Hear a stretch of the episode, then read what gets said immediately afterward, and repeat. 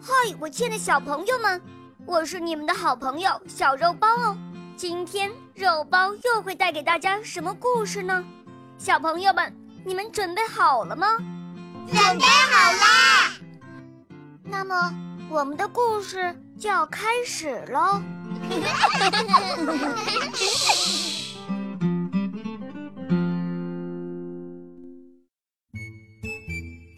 跳高者。有一次，跳蚤、蚱蜢和玩具跳鹅三个想知道他们之中谁跳得最高，于是他们决定比赛。他们集合起来，并把所有人都请来参观这个伟大的场面。最后，连国王和公主都来了。谁跳得最高，我就把我的女儿嫁给谁。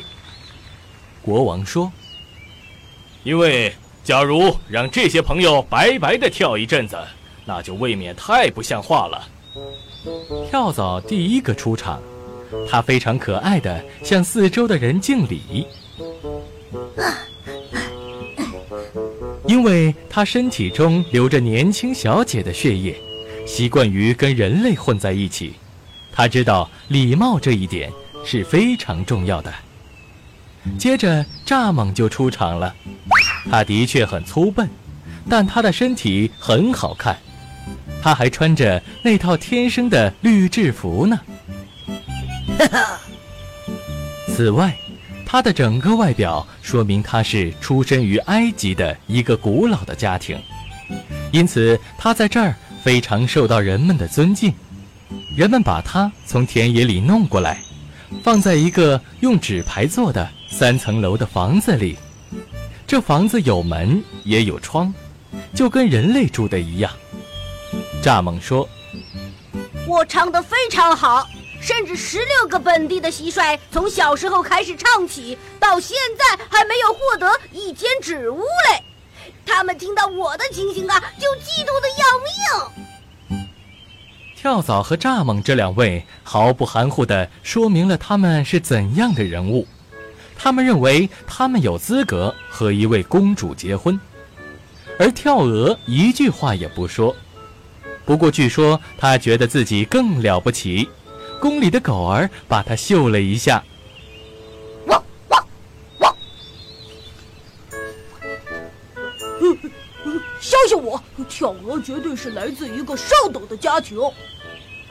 那位因为从来不讲话而获得了3个勋章的老顾问官也说话了，我知道跳鹅是有预见的天才，人们只需看看它的背脊骨就能预知冬天是温和还是寒冷。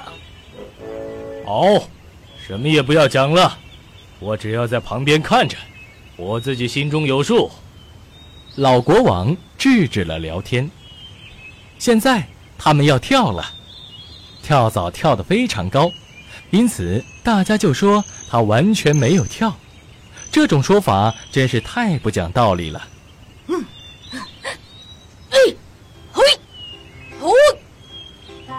蜢跳得没有跳蚤一半高，不过他是向国王的脸上跳过来，因此国王很生气，这简直是太无理太可恶了。跳鹅没有跳，只是站着沉思，大家就认为他完全不能跳。我希望他没有生病。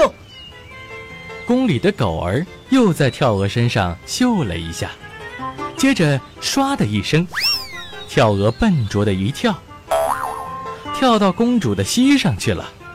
她坐在一个矮矮的金凳子上。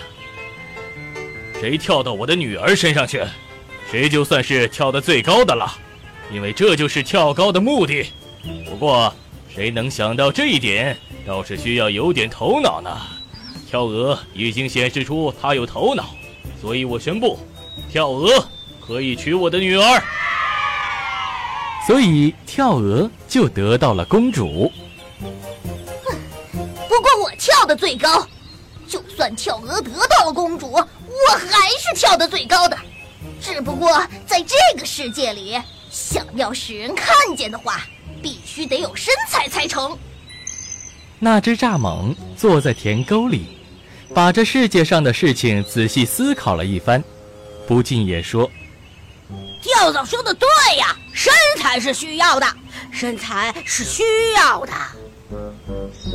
于是他便唱起了他自己的哀歌：我有好身材可有什么用，我很会唱歌，但